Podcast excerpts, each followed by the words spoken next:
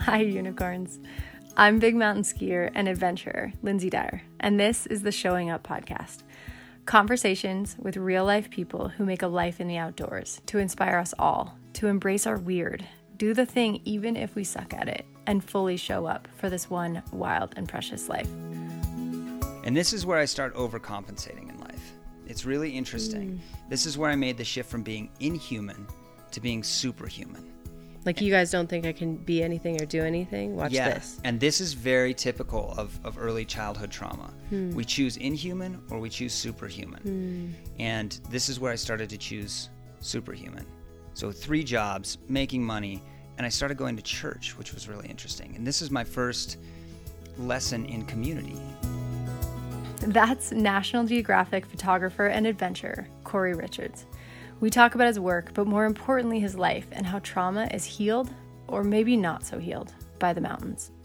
Cory Richards was National Geographic's twenty twelve Adventurer of the Year and the force behind the award-winning film Cold, which chronicles his team's ascent of an eight thousand meter peak in the winter.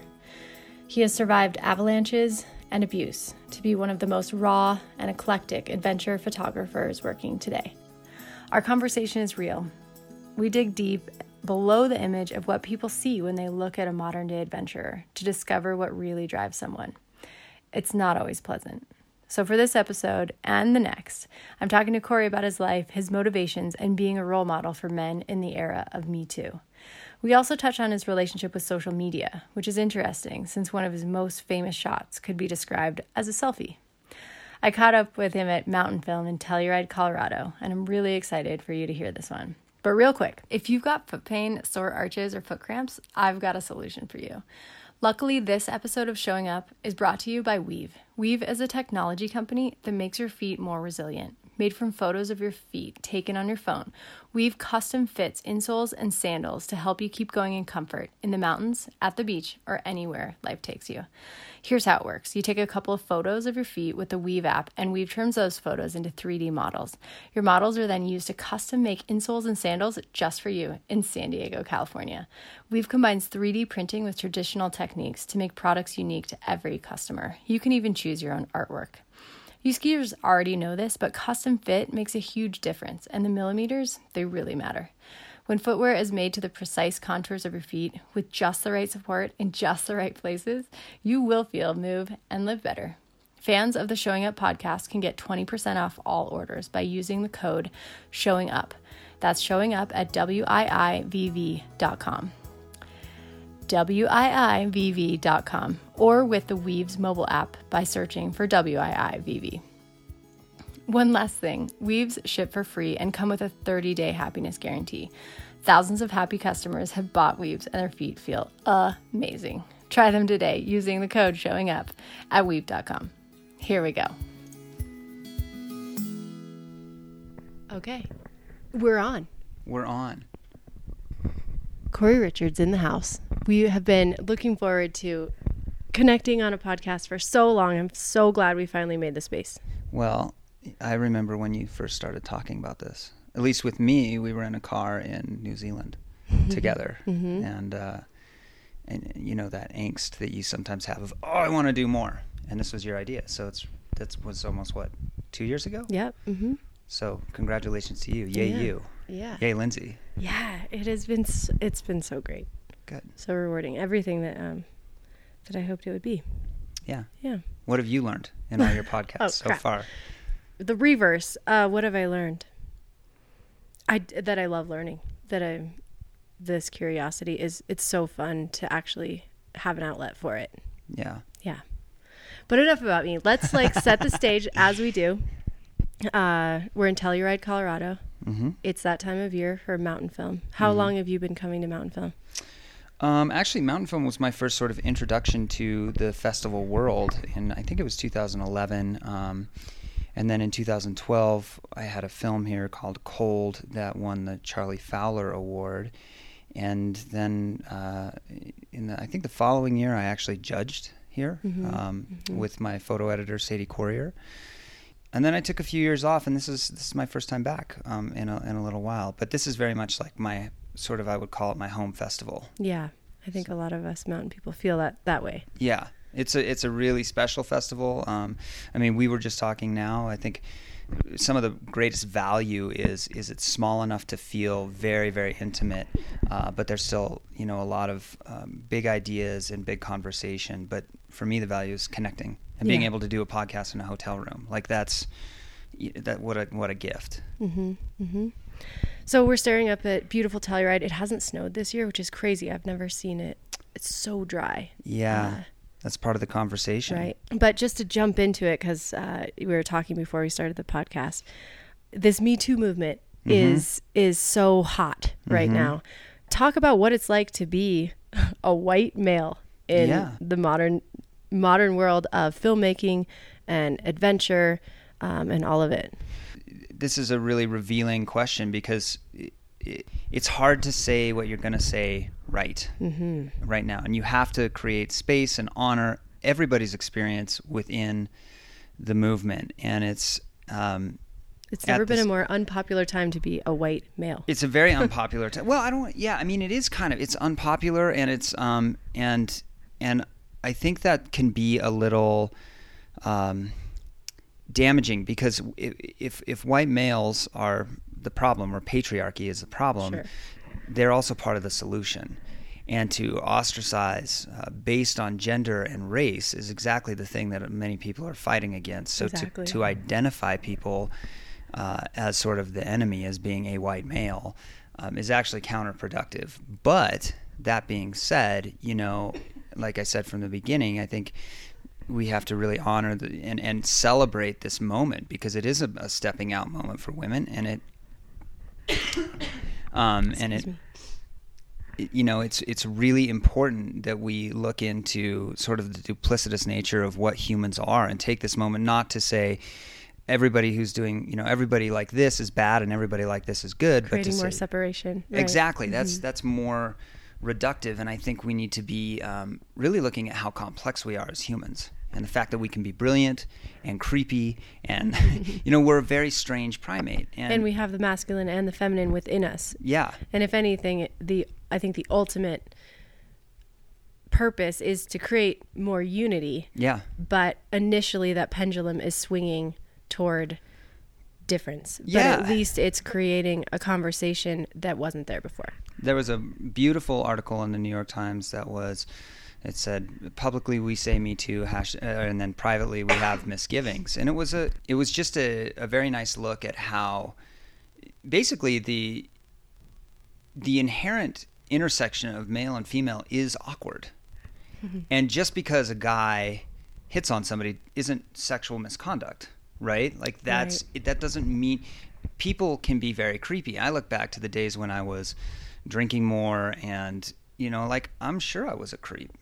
And that's scary, you know, to think like. But at the same time, men don't even know how to be men these days. I right. think it's a really confusing time to follow your instincts, uh, be respectful, uh, but also be a man. Right? Yeah. And where are the lines? Well, I think that is a, such an interesting point, and I hope we get really back to that later. It's mm-hmm. like, what does it mean to be a man right exactly. now? And it's one reason why I have wanted you on the podcast for so long, because as much as women need healthy role models right now, I think men absolutely need need more guiding lights. And it's a it's it's a confusing time, and to have someone uh, like you who is so accomplished, um, who's been walking this line and without a whole lot of healthy role models for yourself and trying to figure that line out for yourself. Um, I absolutely hope that this conversation can can help lead other guys that might um, might be looking for, for have those same questions that you might be struggling with. I hope so too. I mean, if there's anything that I can offer, at least I hope it's it's telling our own story more uh, honestly. And I know that's a lofty ideal. I know that's a lofty goal, but um, the way that we show up in the world is so, I mean, how we resolve ourselves comes out in the way we show up in the world. So if we're not resolved internally, then we're not going to be fully realized or actualized externally. And I'm, of course, we're all still in that. I don't think that finds finality until death, but we can make great strides towards it in life. So I mean, what is it like to be to be someone who, from the outside, mm-hmm. I mean, you've summited Everest without oxygen on top of how many Everest summits? Well, actually, I've only I've only climbed it twice, but um, once without oxygen. Uh, I guess I'm just asking for someone who seems to have had it all as far as success. You've been mm-hmm. on the cover of Outside. Uh, you have spoken at the World Economic Forum at the highest, you know, with the highest diplomats. You you're you are representing some of the fluffy, not fluffiest, fanciest, yeah, incredible brands. You've worked in the gnarliest conflict zones. Um, it feels like you have done the hardest things across the board. Where are you feeling accomplished? Like you checked off a box that you're you're proud of as a man or as a human, and where are you still struggling? Uh, that's a really good question. Um, because one of the fundamental issues that I face as just as a human, but certainly as a man in this day and age, is the sense of lack of accomplishment. Mm. Um, I don't feel like I take adequate time to observe my history and, and the things I've done and say, you know, congratulations, mm. you did well. Like it's always, okay, that's done. And now what am I doing next? And I think that's, or it's still not quite good enough. It's not good enough. Mm-hmm. Um, I think that's symptomatic of our culture mm-hmm. that we are, we are constantly driven towards more, more, more, and more, and more. Um, I'm not good enough. I need to be sexier. I need to have a better body. I need to make more money. Or I'm money. Not where I thought I would be. I, I don't feel the way I imagined I would once I checked off that box. Absolutely. I mean, that's the sort of the anticlimactic nature of having big goals. Uh, and then you achieve those goals, big ones, and it is so anticlimactic that you make a bigger one mm. rather than, you know, giving yourself sort of some compassion saying, good job. Um, so I think it's, you know, I don't give myself enough credit. I don't think in any way that I've given myself like, uh, I don't think I've I've stopped to say good job at any point. And I struggle with that. That's pretty cool that you are at least aware of it. Yeah. Because otherwise it is, it's a, it's a disease.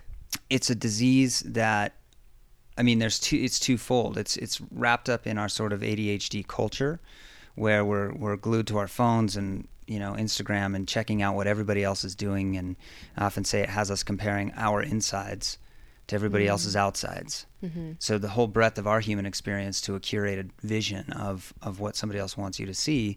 But then beyond that, and I think more true to form in my story is that like, you know, you brought up the word value and um, I've, I've gone to great lengths to prove a certain sense of value outwardly, but I've not fully learned it inwardly. So I have a, I have sort of a crisis of self-value.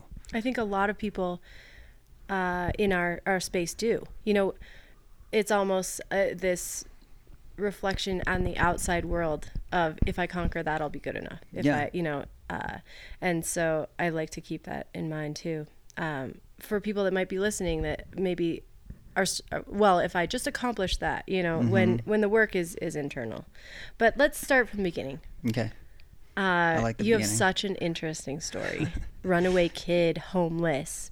Yeah. Just, I think probably one of the most interesting stories um, in our our world. So, so take us to the beginning.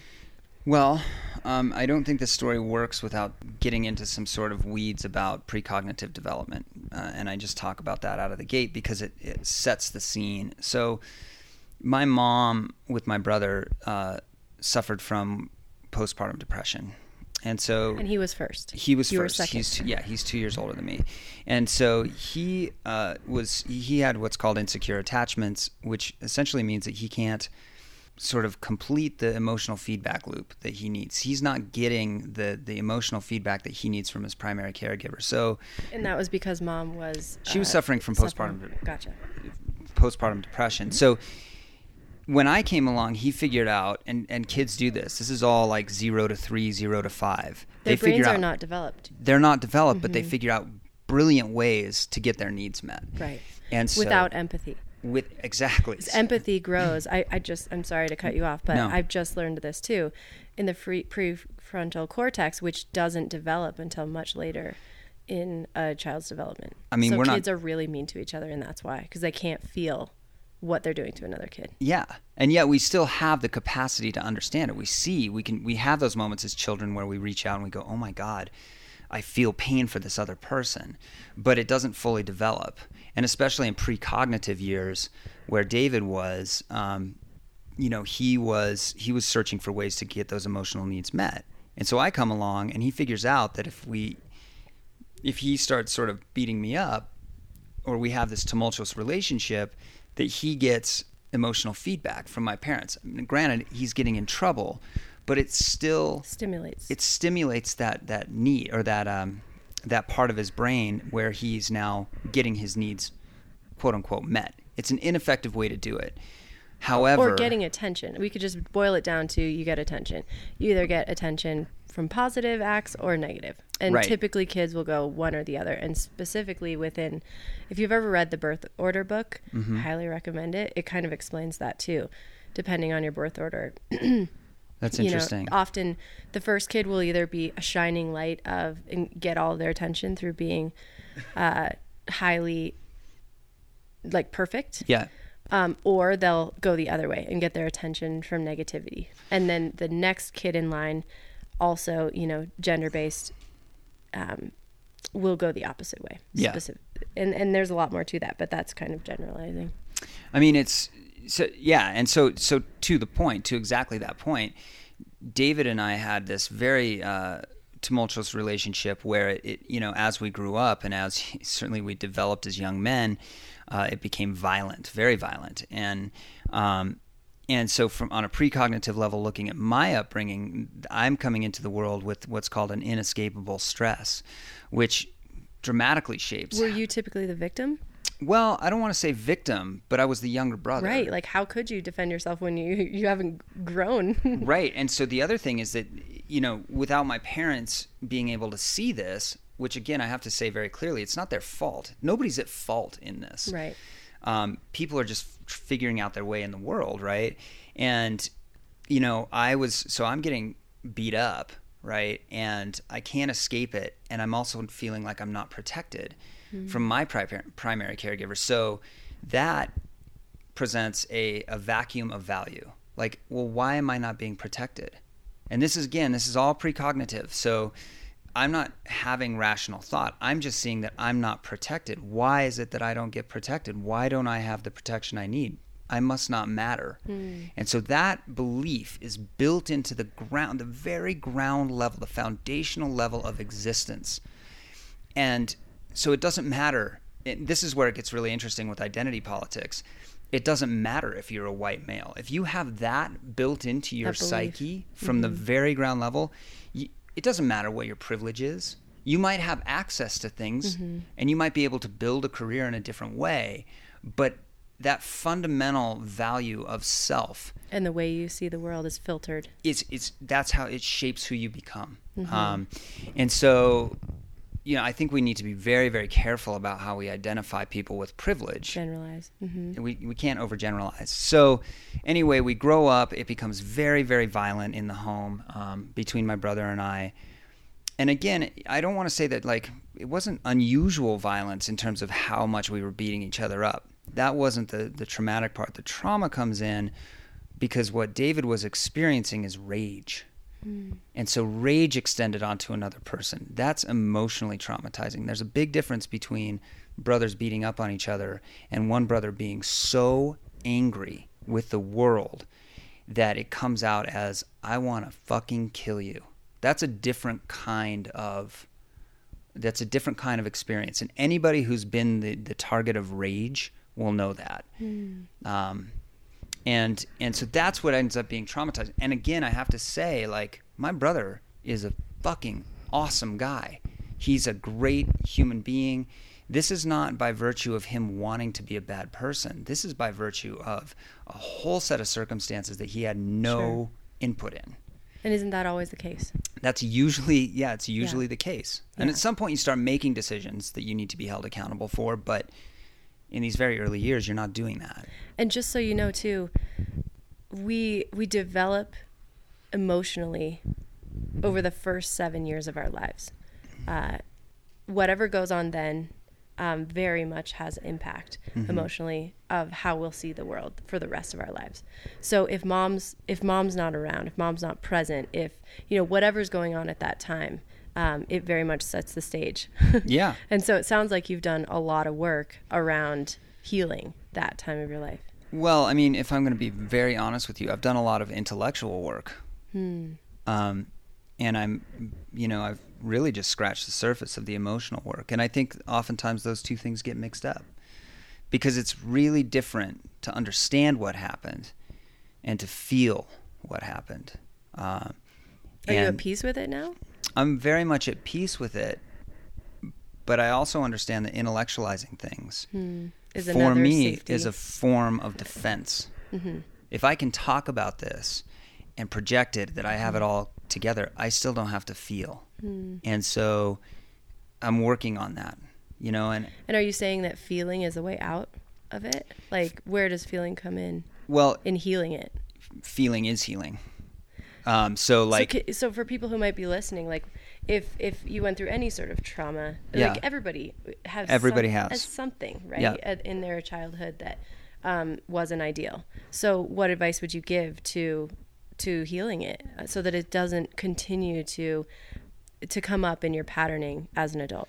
I mean, if I'm going to be honest, I think, uh, therapy is, is a beautiful thing mm-hmm. and really tracking back to, because once you can be unflinchingly honest about your patterns and who you are and what you do in the world, good and bad, uh, then you have a then you have a platform to jump off into, and you can go and you can search out, well, why do I do these things? And first you peel back that layer of understanding it, and then once you understand it, you can really start to go, okay, well, how does that, like from a somatic level, how does how does that make me feel?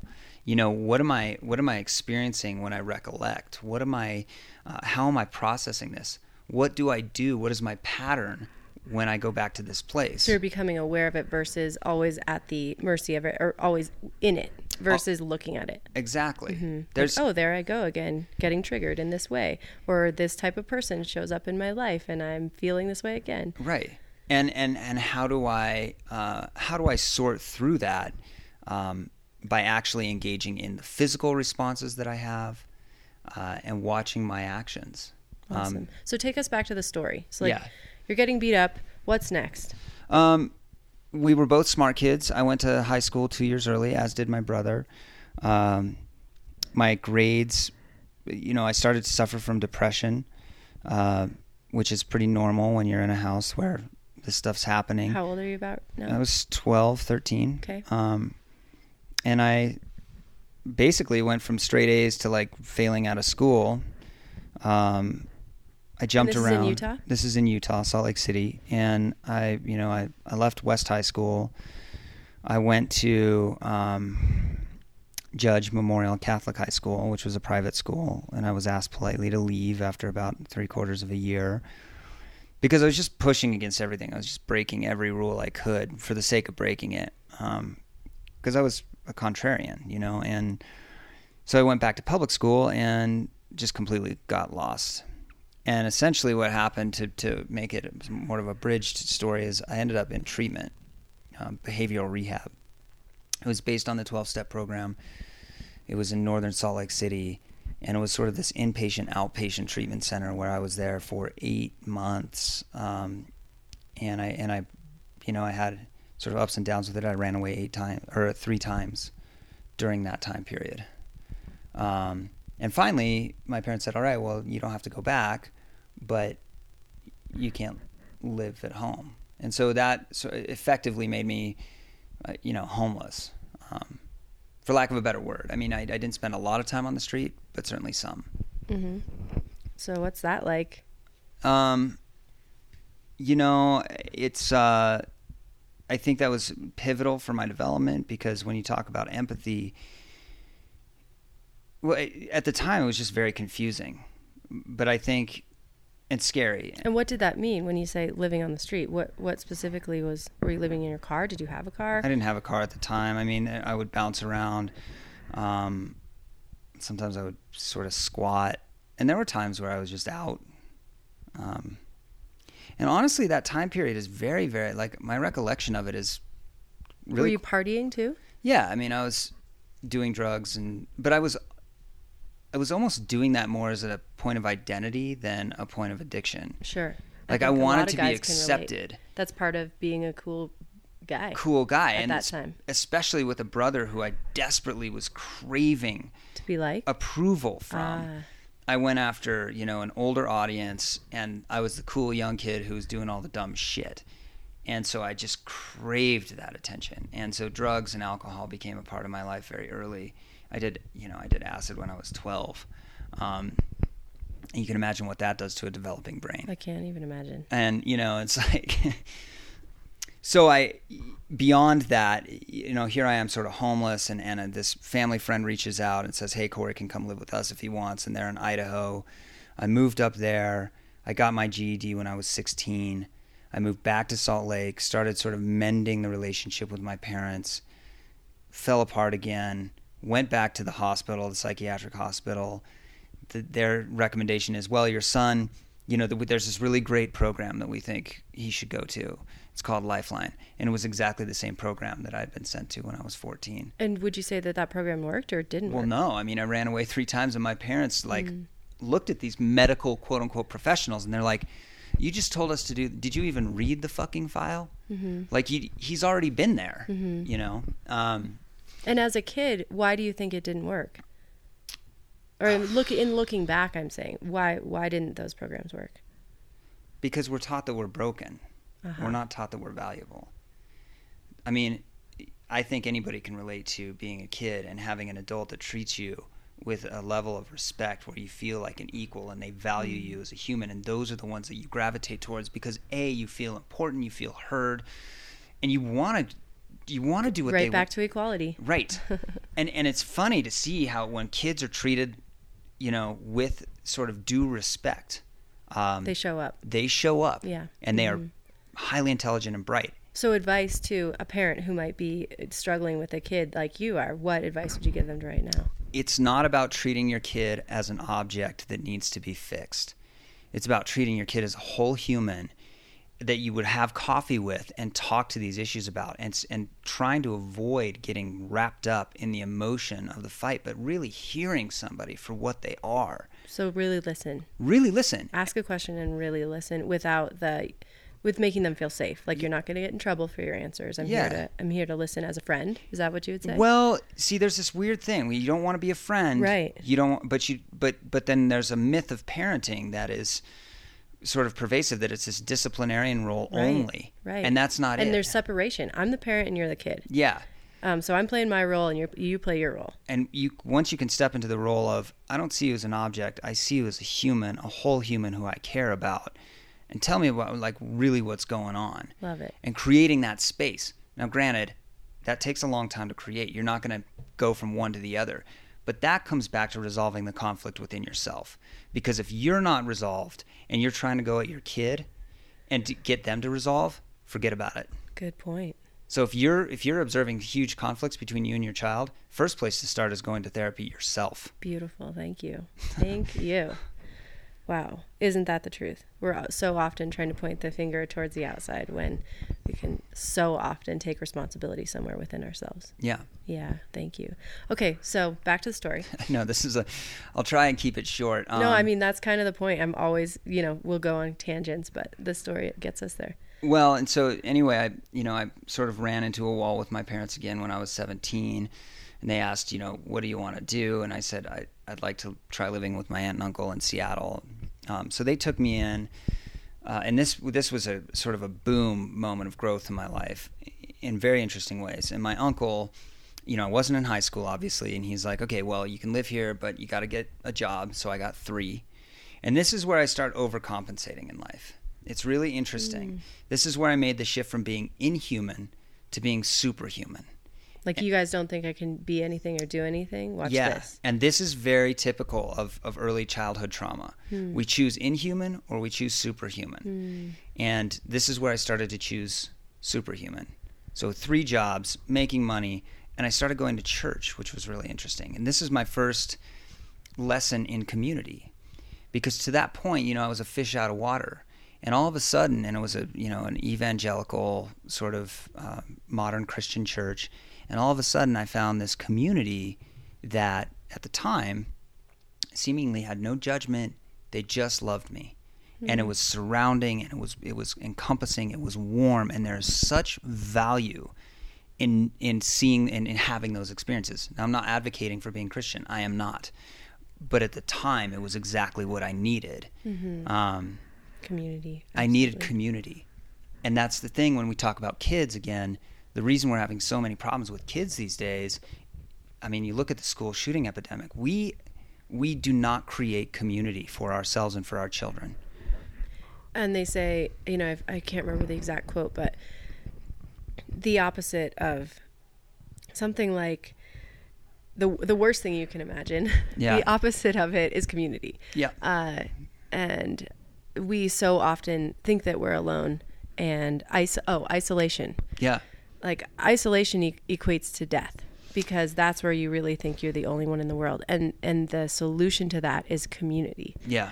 And it's not about love and hate as much as it is about isolation and community for the for the win.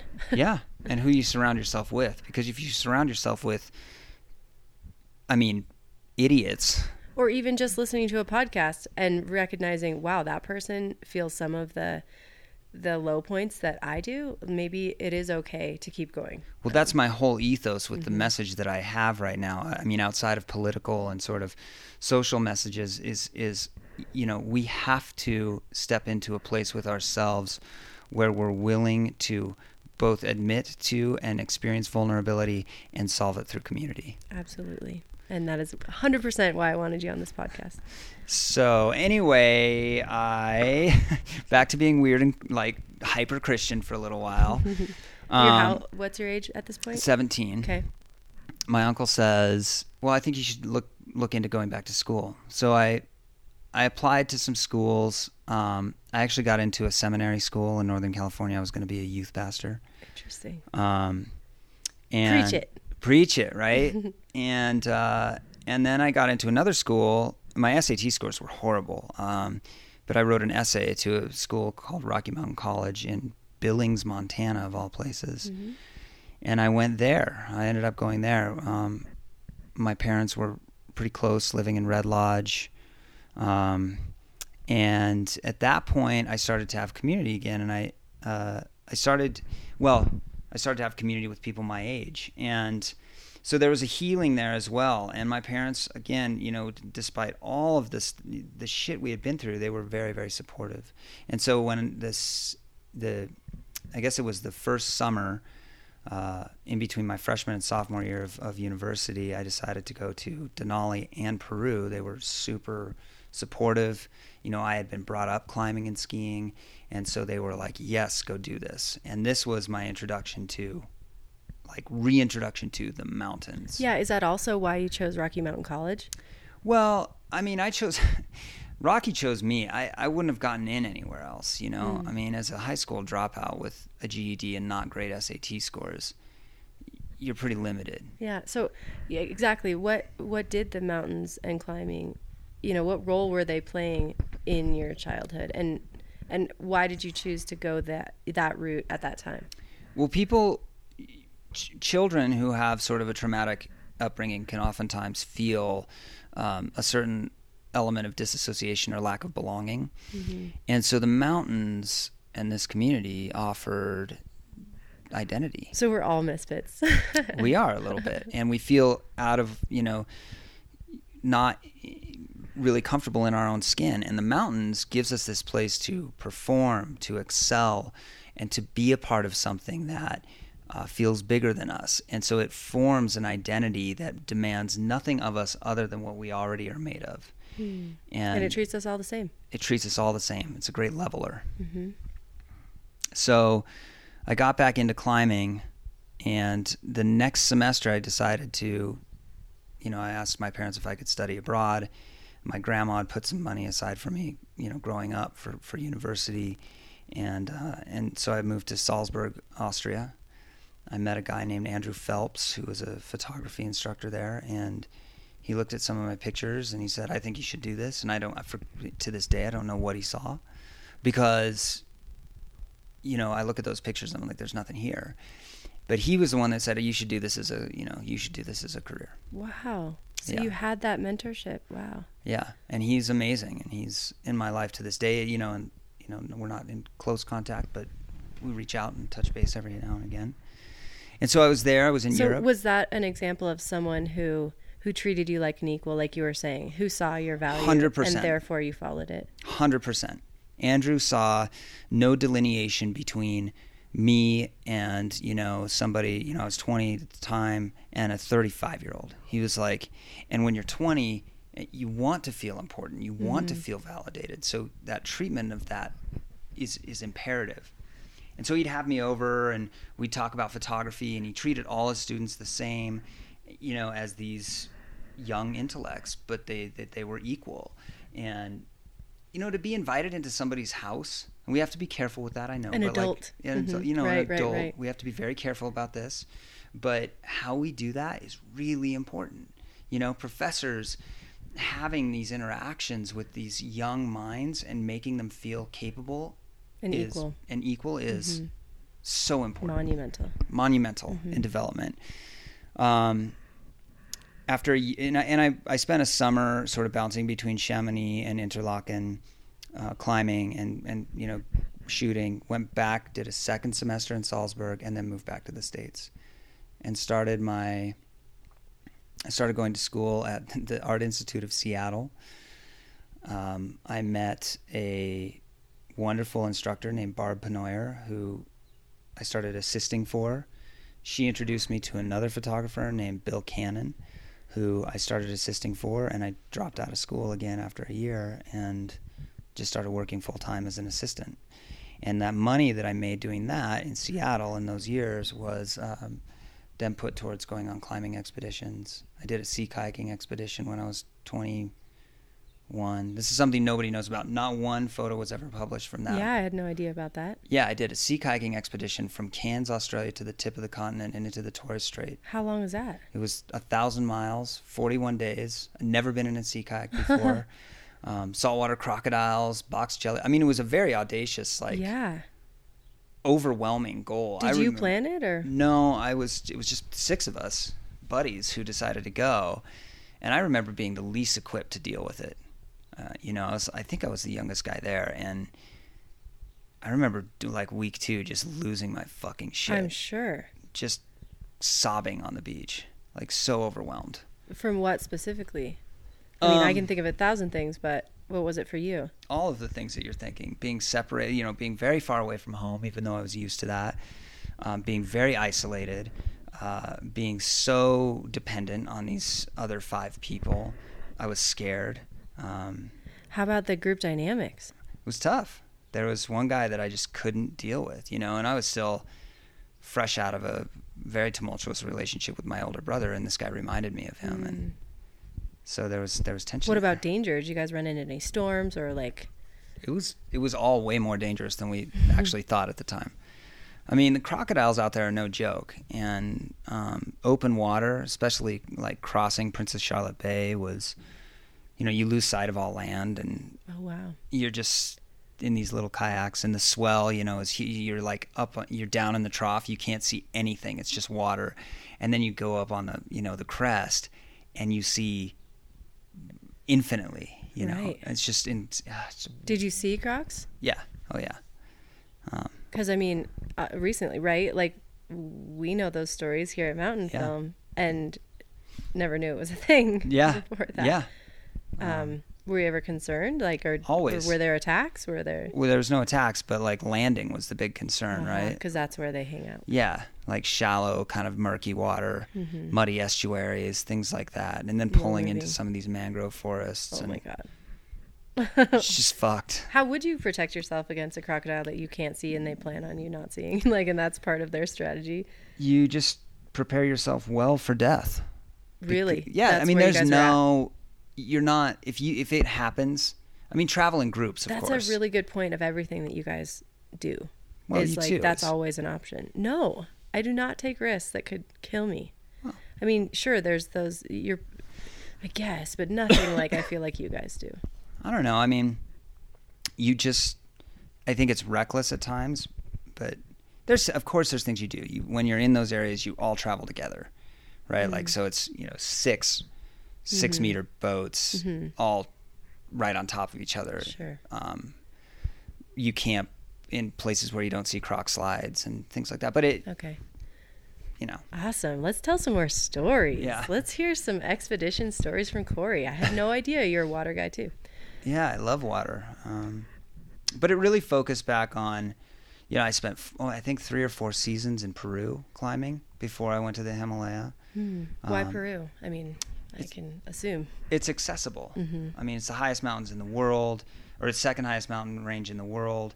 Um, the mountains are a little bit more digestible than the Himalaya. Mm-hmm. Uh, it's very easy to access. It's not, you know, tens of thousands of dollars. You can do a whole summer there for six, you know, or or less. Mm-hmm. Um, and, you know, I, I just got immersed in the culture down there. I loved it. I stayed at this woman Zarella's place, and it's sort of was a famous hostel. And it one summer I actually was I was soloing a route um, on Artisan Rahu, and I found uh, I found a body.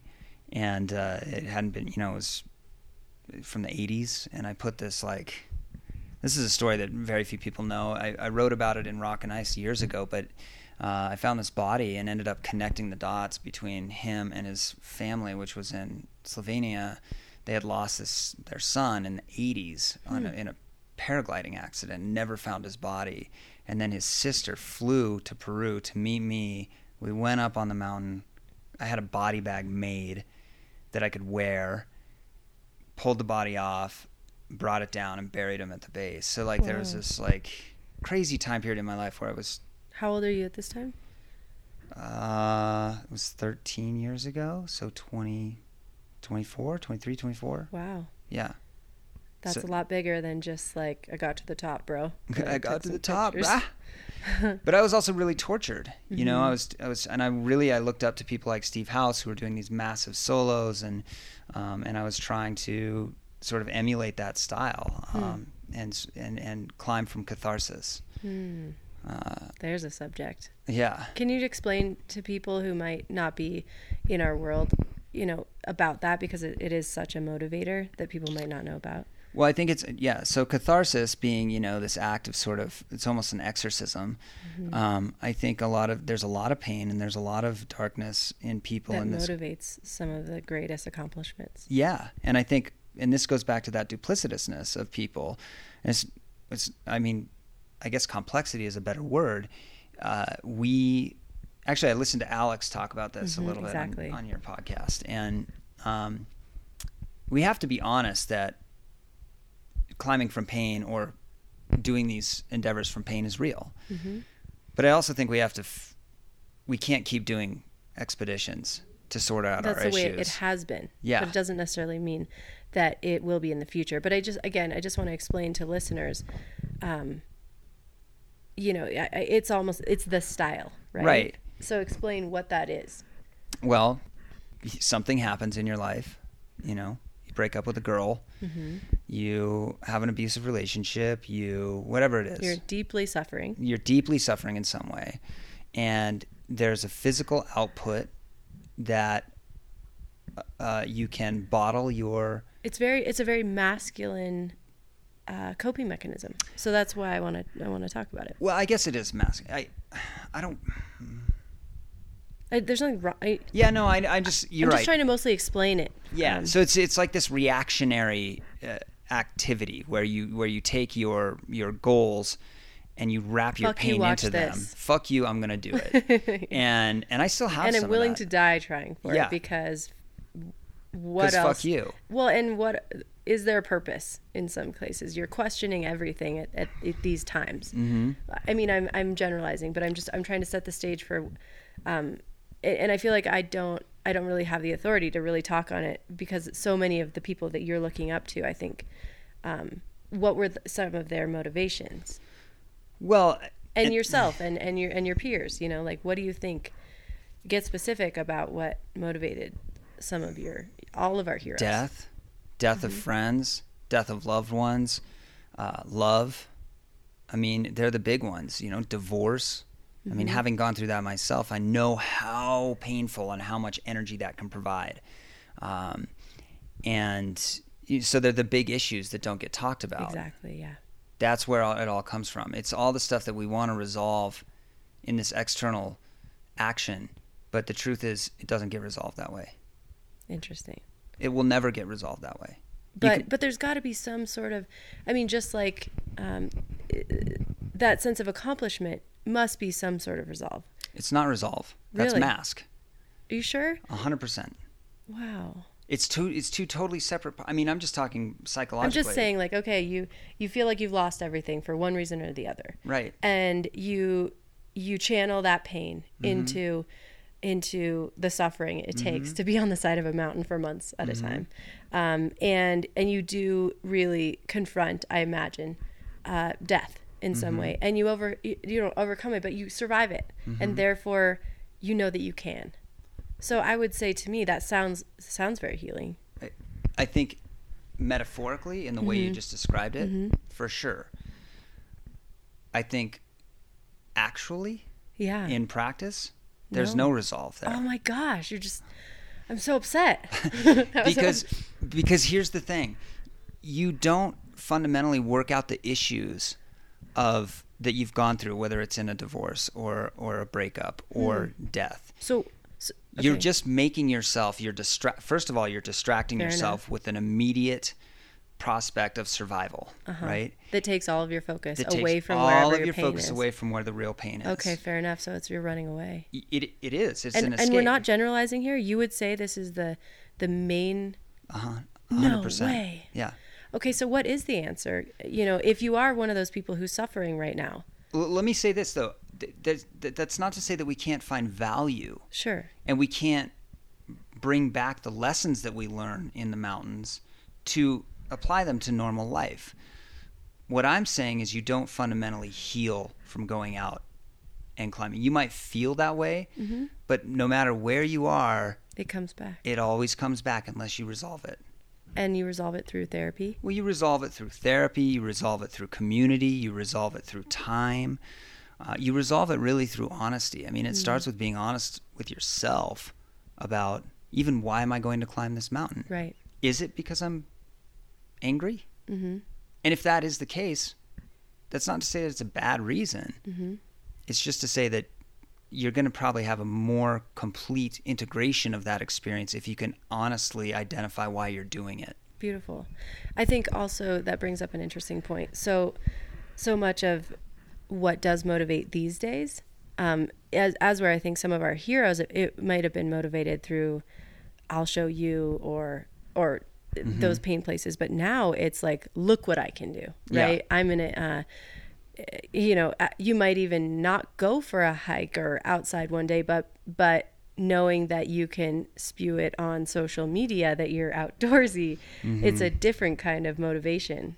Um, well, I think it, there's a tragedy right now. I mean, the, social media is useful, but w- one of the things that I, I find so destructive is this selfie culture, mm-hmm. which is actually really funny because for those people who are listening that don't know, my most famous photo ever is a selfie.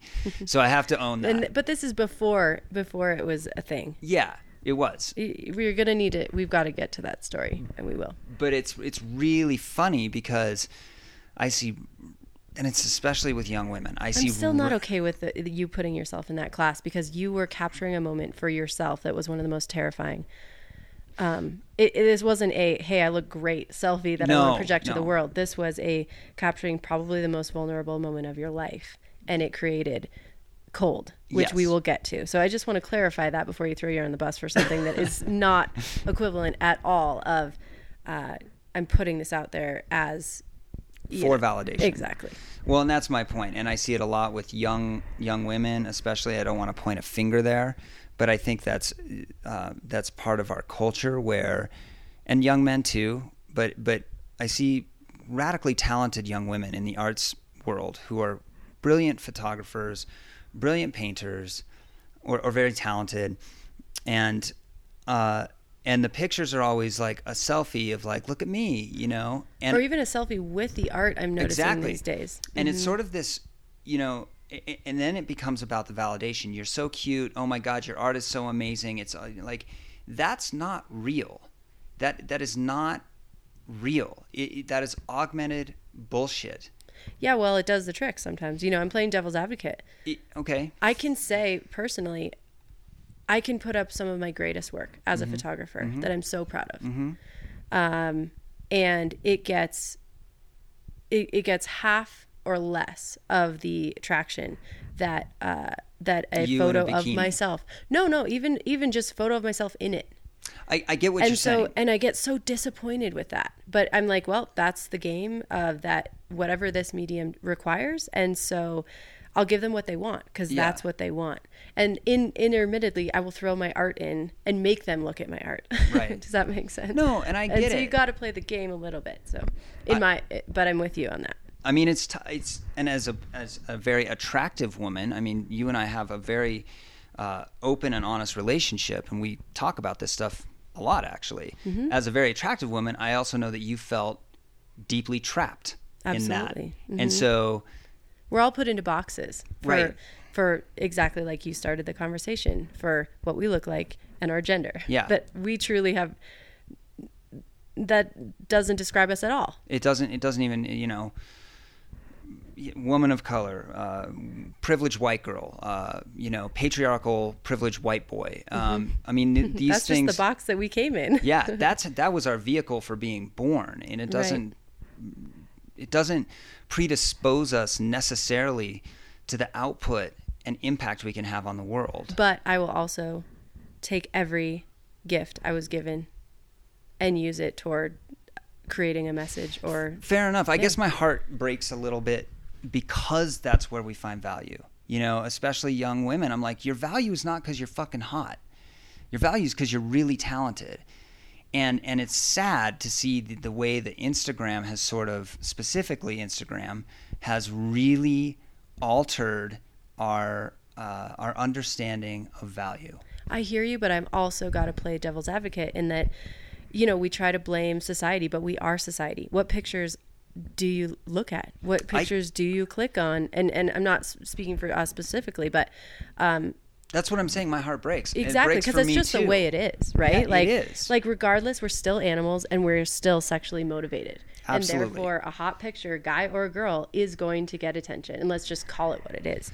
And then, yes, the more sophisticated we are, we can go for the art, hopefully. But at the root, at the root, that's what drives so much, and that's just the way it is. You're right. You're. I don't even, I, there's nothing I can... But we can change it through what pictures we do look at and yeah. where we do see value. And I think as we become more mature, we do. Yeah. And so so it gets taken care of. I mean, every my most favorite, to your point, my most favorite photographs that I post, like, these are representative of where I want to go in my world and in art and, like, and how I want to represent my vision. Least liked. The yeah. most liked photograph yeah. I've ever had was not even... The two most. One was the selfie, yeah, and one was a picture of me. Isn't that ironic? And I've ha- been so having... So it goes this, both ways. Yeah, I've been mm-hmm. having this conversation like, well, do I post more, more pictures of myself? Yes. I- your friend, as your friend, like, yes, I love your work. You know how much I love your work. But I think another point that we need to remember as we're posting is this is how we speak to the world, to our friends and family, as to what's going on in our life. And so those people that genuinely care about us, um, and those people that don't necessarily know us, but they genuinely uh, are interested in us as humans, they also want to know. And so just for that reason, yes, it's okay to just post a a marginal photo as far as, you know, yeah. as a photographer would, would see it, um, just to let people know what's up. You know, that's the Instagram culture that we're talking about. But any more on this subject, because it's a great subject.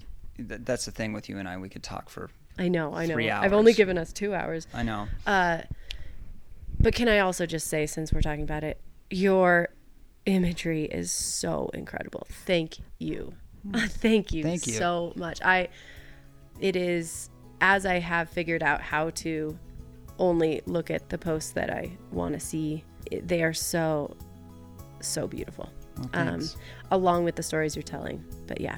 Your work is stunning. That. Is it, what is it? It's just at Cory Richards with yeah. no E. He's also very, he, he writes very poetically. So. Thanks so much for listening, friends. If you enjoyed the conversation, give us a review on iTunes. Help spread the word, and be sure to subscribe. Tune in next time for the second part of my talk with Cory. We'll get to one of his most famous images and how he copes with the competition that comes up with being a well-known adventure photographer. Also, huge thanks to our sponsor, Wiivv, who makes three D custom insoles and sandals specific to the contours of your feet. Fans of the Showing Up podcast can get that twenty percent off all orders by using that code, Showing Up. That's Showing Up at W I I V V dot com. Our theme is Wings by Nikolai Halidis, uh, used under the Creative Commons license. Until next time, see you in the mountains, unicorns.